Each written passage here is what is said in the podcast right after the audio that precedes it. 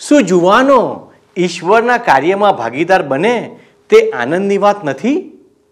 એઝરાના સમયમાં મંદિરના પુનઃનિર્માણના કાર્યમાં જુવાનો પણ ઉમંગથી સામેલ થયા અને આ કાર્યને માટે પોતાનું યોગદાન આપ્યું. શું જુવાનો તરીકે તમે ઈશ્વરનું કાર્ય કરવા તૈયાર છો?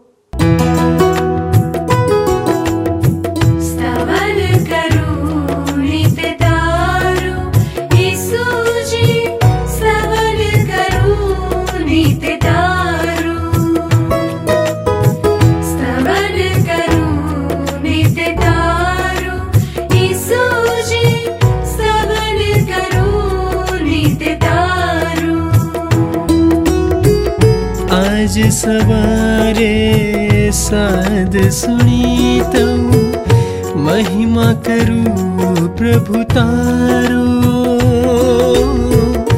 महिमा करु प्रभु तारो। स्तवन करु नित सवनकरु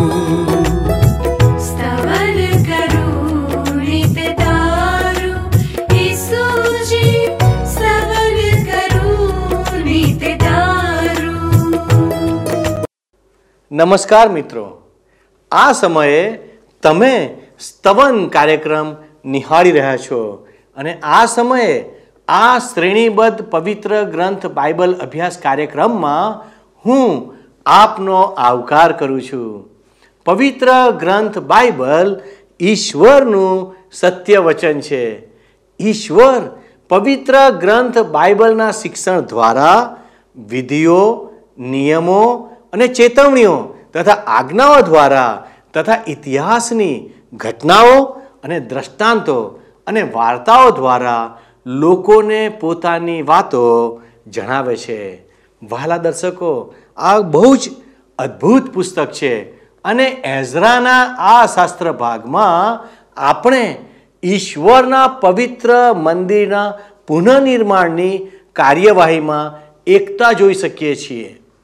મંદિરના નિર્માણ સમયે તેઓએ ઈશ્વરની વેદી બાંધી, જેથી લોકો તેના પર દહનાર પણ ચઢાવી શકે. વચન પ્રમાણે તેઓએ માંડવા પર્વ પાળ્યું. તે પછી નિત્યના દહનાર પણ ચંદ્ર દર્શનના, ઈશ્વરના મુકરર પર્વોના તથા યહોવાને સારું રાજી ખુશીથી અર્પણ કરનારના ઐચ્છિકારપણો ચઢાવ્યા. કેટલું અદ્ભુત લાગી રહ્યું છે. ઇઝરાયલ પ્રજાના લોકો ઈશ્વરના વિધિઓ અનુસાર વર્તી રહ્યા છે. ઈશ્વરે આજ્ઞા સ્વરૂપે આપેલા પર્વોને પાડી રહ્યા છે. ભાલાઓ, જુવાનો માટે આ તદ્દન નવું જ કામ હતું. છતાં, ઈશ્વરના મંદિરના કામની દેખરેખ કરવા માટે તેઓને નીમવામાં આવ્યા. લોકો એક દિલથી ઈશ્વરના મંદિરનું કામ કરનારાઓ પર દેખરેખ રાખવા ઊભા થયા. એક દિલથી અને સંપૂર્ણ એકતાથી કાર્ય કરવાનું બહુ જ ઉત્તમ ઉદાહરણ આપણને આ શાસ્ત્ર ભાગમાં જોવા મળે છે. આવો આપણે જોઈએ કે આજનો શાસ્ત્ર ભાગ આપણને કયો મહત્ત્વનો પાઠ શીખવે છે. પણ યાદ રાખો, અમને એક મિસકોલ કરવાનું ચૂકશો નહીં. તો ચાલો, આજના અભ્યાસમાં આપણે આગળ વધીએ. હવે મિત્રો આપણે જોઈશું એઝરાના પુસ્તકમાં તો ઈશ્વરના મંદિરનું બાંધકામ ફરી શરૂ કરવામાં આવે છે. અને પાછું એ અવરોધાય છે. આપણે જોઈ ગયા છે એ પ્રમાણે ગુલામીમાંથી ઇઝરાયેલી લોકોનું જે પ્રથમ જૂથ યરુશાલેમ પાછું ફર્યું તેની જનસંખ્યા માત્ર પચાસ હજારની જ હતી. અને એ પછી અઝરા શાસ્ત્રીના નેતૃત્વ નીચે જે બીજું જૂથ યરુશાલેમ પાછું ફર્યું તેની જનસંખ્યા માત્ર બે હજારની હતી. આ સિવાય બીજા કેટલાક લોકો પણ યરુશાલેમ પાછા ફર્યા. અને આમ, યરુશાલેમની વસ્તી ત્યારે આશરે સાહીઠ હજારની હશે. કુલ ઇઝરાયેલી પ્રજા તો કેટલાક લાખની આ સમયે થઈ ગઈ હતી. મોટા ભાગની ઇઝરાયેલી પ્રજા સદેશ પાછા ફરવાને બદલે બાબિલમાં રહી પડી હતી. આજે મિત્ર આપણે એઝરાના પુસ્તકના ત્રીજા અધ્યાયનો અભ્યાસ કરવાના છીએ. એટલે તમારી પાસે જો બાઇબલ હોય તો કૃપા કરીને તમારું બાઇબલ તમારી સમક્ષ ખુલ્લું રાખજો. એઝરાનું પુસ્તક ત્રીજો અધ્યાય. હવે તમે જોશો તો એઝરાનું જે પુસ્તક છે એના ત્રીજા અધ્યાયની પહેલી કલમમાં લખ્યું છે કે ઇઝરાયેલ પુત્રો પોતાના નગરોમાં વસ્યા પછી સાતમો માસ આવ્યો ત્યારે લોકો એક દિલથી યરુશાલેમમાં એકઠા થયા. અલબત્ત એઝરાના બીજા અને ત્રીજા અધ્યાય વચ્ચે કેટલોક સમય વીતી ગયો છે, મિત્ર.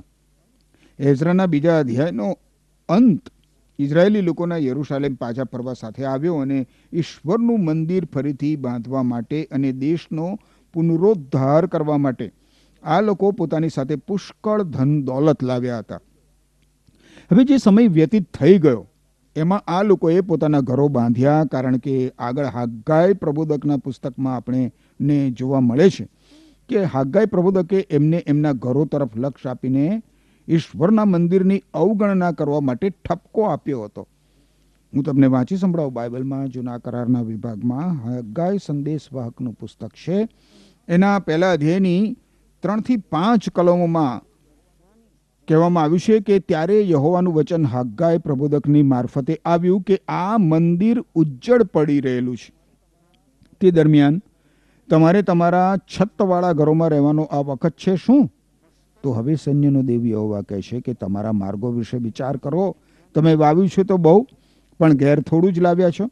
તમે ખાઓ છો, પણ ધરાઈને નહીં. તમે પીવો છો, પણ પીવાથી તૃપ્ત થતા નથી. તમે વસ્ત્રો પહેરો છો, પણ કોઈમાં ગરમી આવતી નથી. અને જે માણસ કમાણી કરે છે, તે માણસ પોતાની કમાણીને કાણી કોથળીમાં નાખે છે.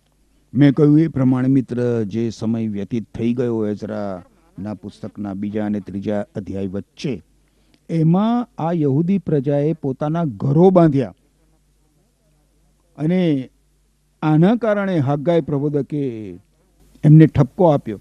હવે તમે જુઓ મિત્ર, એઝરા શાસ્ત્રીના ત્રીજા અધ્યાયની બીજી જે કલમ છે, એમાં લખવામાં આવ્યું છે કે તે સમયે યોસાદાકનો પુત્ર યેશુઆ, તેના યાજક ભાઈઓ શઆલતીએલનો પુત્ર ઝરુબબેલ તથા તેના ભાઈઓએ ઉઠીને ઇઝરાયલના દેવની વેદી બાંધી, જેથી ઈશ્વર ભક્ત મૂસાના નિયમશાસ્ત્રમાં લખ્યા પ્રમાણે તે પર તેઓ દહનિયાર પણ ચડાવે સૌથી નોંધપાત્ર બાબત એ છે, મિત્ર, કે ઇઝરાયેલી લોકોએ શાસ્ત્રમાં સંશોધન કર્યું, બાઇબલમાં સંશોધન કર્યું અને મૂસાના નિયમશાસ્ત્રમાં જે લખ્યું હતું તે શોધી કાઢ્યું. હવે જ્યારે એ લોકોને શાસ્ત્રમાંના લખાણની જાણ થઈ, ત્યારે લોકો વચ્ચે એ વિશે કોઈ મતભેદ નહોતો કે વિચાર ભેદ નહોતો. એ લોકો સ્વદેશ પાછા ફર્યા એટલું જ નહીં, પરંતુ મૂસાના નિયમશાસ્ત્ર તરફ પણ એ લોકો પાછા ફર્યા. આ બાબત બહુ જ મહત્વની છે. બાઇબલમાંના ઈશ્વરના વચનો એમનો અધિકાર હતા. અને એટલે એમના નિર્ણયમાં વ્યક્તિગત મંતવ્યો કે વિચારોએ પ્રવેશ કર્યો નહીં. કેટલાક સમય અગાઉ આ કાર્યક્રમનું ધ્વનિ મુદ્રણ શરૂ કર્યું. એ અગાઉ ધ્વનિ મુદ્રણ કરનાર ભાઈની સાથે મારે કેટલીક ચર્ચા થઈ હતી અને એમાં વ્યક્તિગત મંતવ્યો અને વ્યક્તિગત વિચારોમાં જે ભેદભાવ હોય છે એ વિશે અમે ચર્ચા કરતા હતા. અને અત્યારે આ વચનોમાં એ જ બાબત અમારી સમક્ષ આવે છે. કેટલી અદ્ભુત વાત છે કે બાઇબલમાંના ઈશ્વરના વચનો આ યહૂદી પ્રજાના અધિકાર હતા અને એટલે એમના નિર્ણયમાં વ્યક્તિગત મંતવ્ય કે વિચારોએ પ્રવેશ કર્યો નહીં અને અનુકૂળતા ખાતર બધી વસ્તુ કરવામાં આવતી નથી. એ યાદ રાખો, અનુકૂળતા ખાતર બધી વસ્તુ કરવામાં આવતી નથી. અહીં મિત્ર આપણા માટે વ્યવહારમાં લેવા જેવી એક બાબત છે. માણસ શું બોલે છે અને માણસ શું વિચારે છે એ અગત્યનું નથી. જે લોકો કોઈ પણ સંજોગોમાં ઈશ્વરને આધીન જીવન જીવવા માંગે છે એના માટે બાઇબલમાં પૂરતી માહિતી એમને આપવામાં આવી છે. મને અને તમને બધી માહિતી આપવામાં આવી છે અને માર્ગદર્શન છે બાઇબલમાં. આ જ એક કારણ છે મિત્ર કે હું કોઈ પદ્ધતિ કે સાયકોલોજી વિશે વાત કરતો નથી. હું તો માત્ર પ્રભુના વચનોનો ઉપદેશ કરું છું તથા શીખવું છું.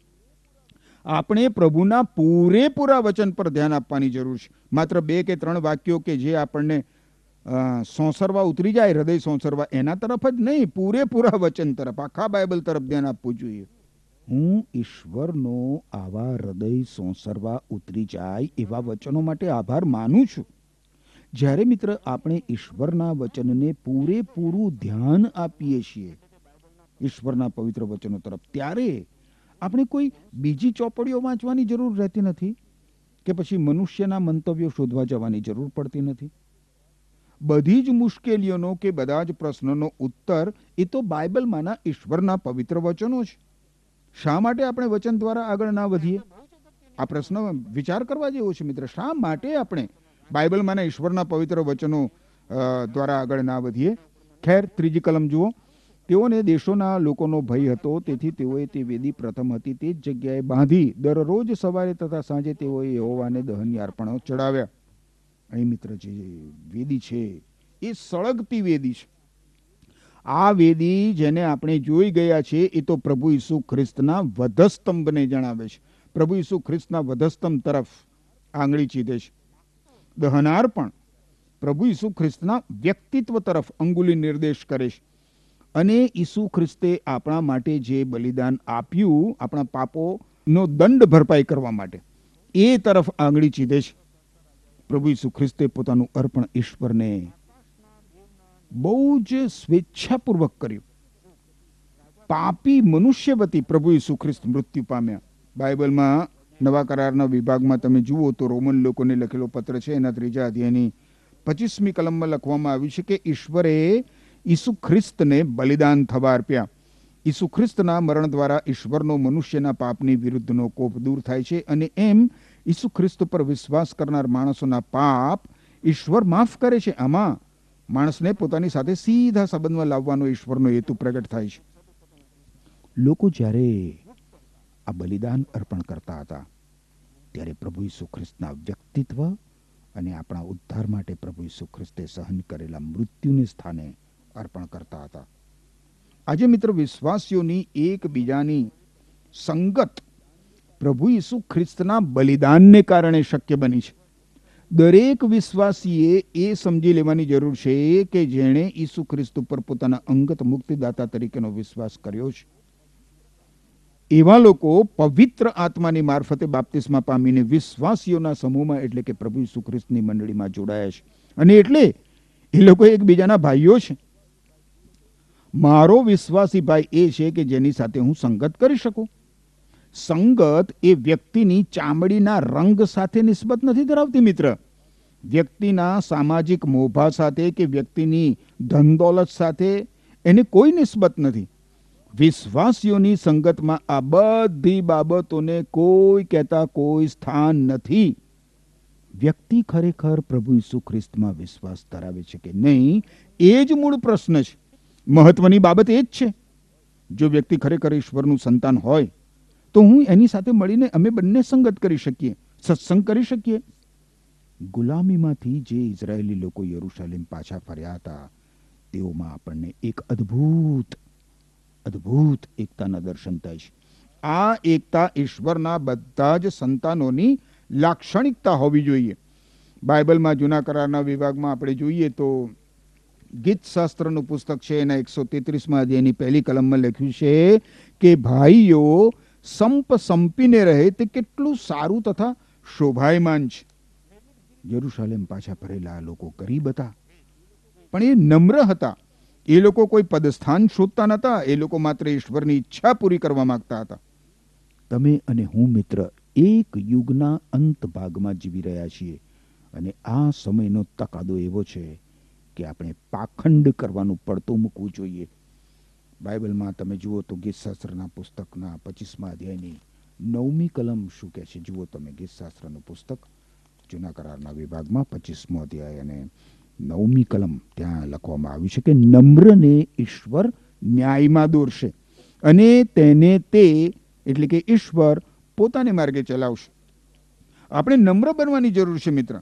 યરુશાલેમ પાછા ફરેલા આ લોકો જે પ્રમાણે કરતા હતા, એ જ પ્રમાણે પ્રભુ ઈસુ ખ્રિસ્તની આસપાસ આપણે એકત્રિત થવાની જરૂર છે.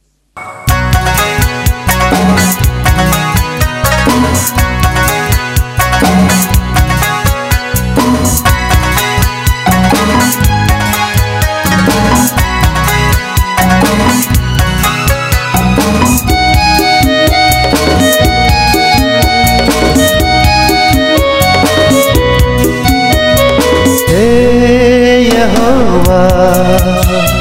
હે યહોવા અમારા પ્રભુ અમારા પ્રભુ આખી પૃથ્વીમાં નામ તારું કેવું મહાન, એ સૌથી મહાન, એ સૌથી મહાન, નવો મંડળની ઉપર કરાવ્યો છે તે તારો મહિમા પરંપાર નવો મંડળની ઉપર કરાવ્યો છે તે તારો મહિમા પરંપાર હે યહોવા હે યહોવા અમારા પ્રભુ અમારા પ્રભુ આખી પૃથ્વીમાં નામ તારું કેવું મહાન છે સૌથી મહાન એ સૌથી મહાન નવો મંડળની ઠરાવ્યો છે તે તારો. મહિમા પરંપાર નવો મંડળની ઉપર ઠરાવ્યો છે તે તારો. મહિમા પરંપાર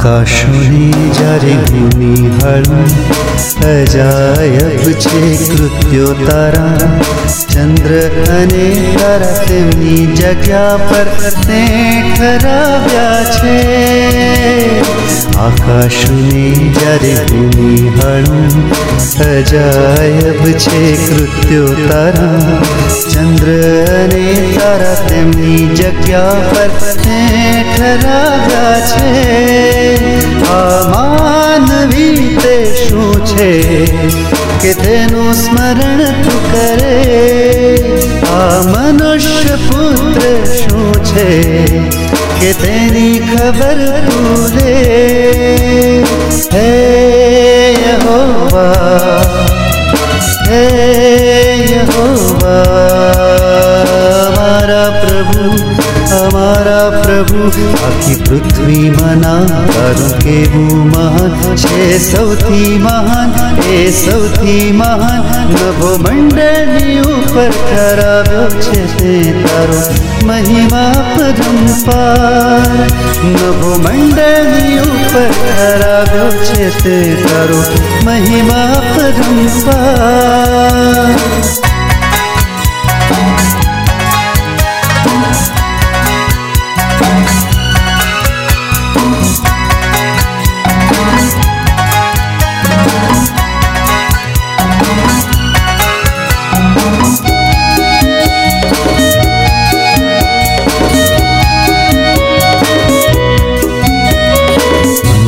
મનુષ્ય બનાવ્યો પૃથ્વી પર તે દેવથી થોડો તરતો ગૌરવ તથા માનને આપ્યું તેને સૌથી વધારે મનુષ્ય બનાવ્યો પૃથ્વી પર તે દેવથી થોડો તરતો ગૌરવ તથા માનને આપ્યું તેને સૌથી વધારે સર્વ અધિકાર તેને તેના હાથોમાં સોંપ્યો છે તેના પગોની નીચે સગનું તે મૂકું છે હે યહોવા હે યહોવા અમારા પ્રભુ આખી પૃથ્વીમાં નામ તારું કેવું મહાન છે સૌથી મહાન એ સૌથી મહાન નભો મંડળની ઉપર કરાવ્યો છે તે તારો મહિમા પરંપાર નભો મંડળની ઉપર કરાવ્યો છે તે તારો મહિમા પરંપાર મહિમા પરંપાર મહિમા પરંપાર મહિમા પરંપાર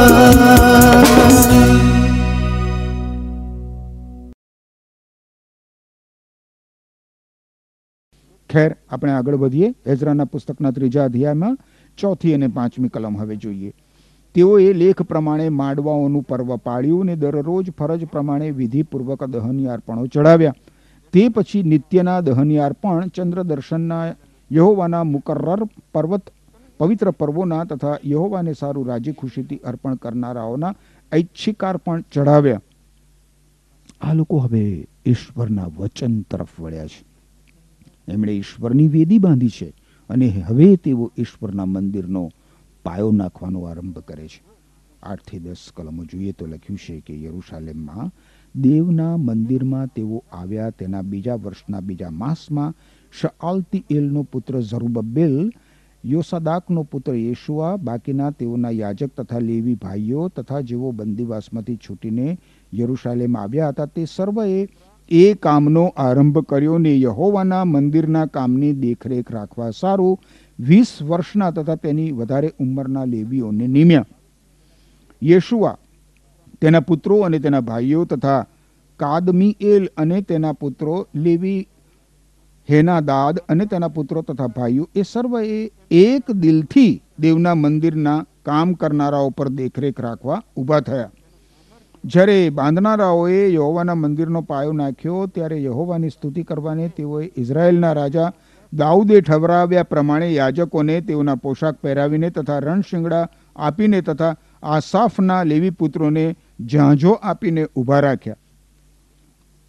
અત્યાર સુધી મિત્ર, આ ઇઝરાયેલી લોકોએ ઈશ્વરની વેદી જ બાંધી છે અને ઈશ્વરના મંદિરનો પાયો નાખ્યો છે, પરંતુ આ લોકો એટલા બધા રોમાંચિત અને ઉત્સાહી બની ગયા છે કે જાણે ઈશ્વરનું આખે મંદિર બંધાઈ ગયું ના હોય એ રીતે વર્તી રહ્યા છે. એ લોકોએ અર્પણ સમારંભ યોજ્યો. ઈશ્વરની આભાર સ્તુતિ માટે સમય ફાળવ્યો અને ઈશ્વરના સ્તવનો ગાયા. એમના માટે આ અનુભવ બહુ જ રોમાંચકારી હતો. હું ઘણા બધા ગામડાઓમાં ઈશ્વરના લોક સાથે ઈશ્વરની આરાધના ભક્તિ કરવા ગયો છું, મિત્ર. અને મેં જોયું છે તો મોટાભાગના ગામડાઓમાં લોકો ઈશ્વરના કાચા મંદિરો બાંધીને ખૂબ ઉત્સાહથી, અરે, એટલા બધા ઉત્સાહથી ઈશ્વરની આરાધના ભક્તિ કરતા હોય છે અને એ ભાવના તો અદ્ભુત હોય છે મિત્ર. એ મંદિરોમાં માત્ર ભોંયતળિયું હોય છે અને ઉપર છાપડા તરીકે વાંસ અને પાંદડાનું આચ્છાદન હોય છે. લાકડાના ચાર છ થાંભલાઓ ઉપર આ છાપરાનો આધાર હોય છે. કોઈ કોઈ મંદિરમાં ભોંય તળીએ પાથરવા માટે પાથરણા હોય છે જ્યારે બાકીનામાં પાથરણા પણ હોતા નથી. પરંતુ એમ છતાં આવા લોકો સાથે ઈશ્વરની આરાધના ભક્તિ આવા સ્થળોમાં કરવાનો લાવો જીવનનો એક અનેરો પ્રસંગ હોય છે. જે ભક્તિ આ લોકો ઈશ્વરની આરાધના ભક્તિ કરે છે, એમાં સહભાગ્ય થવાની તક એ તો એક અમૂલ્ય લાવો હોય છે મિત્ર. અહીં આ કલમોમાં આપણે જોઈએ છીએ મિત્ર, તો આ યહૂદી લોકો ઈશ્વરના મંદિરનો પાયો બાંધીને પુષ્કળ રોમાંચિત અને હર્ષિત થઈ ગયા છે.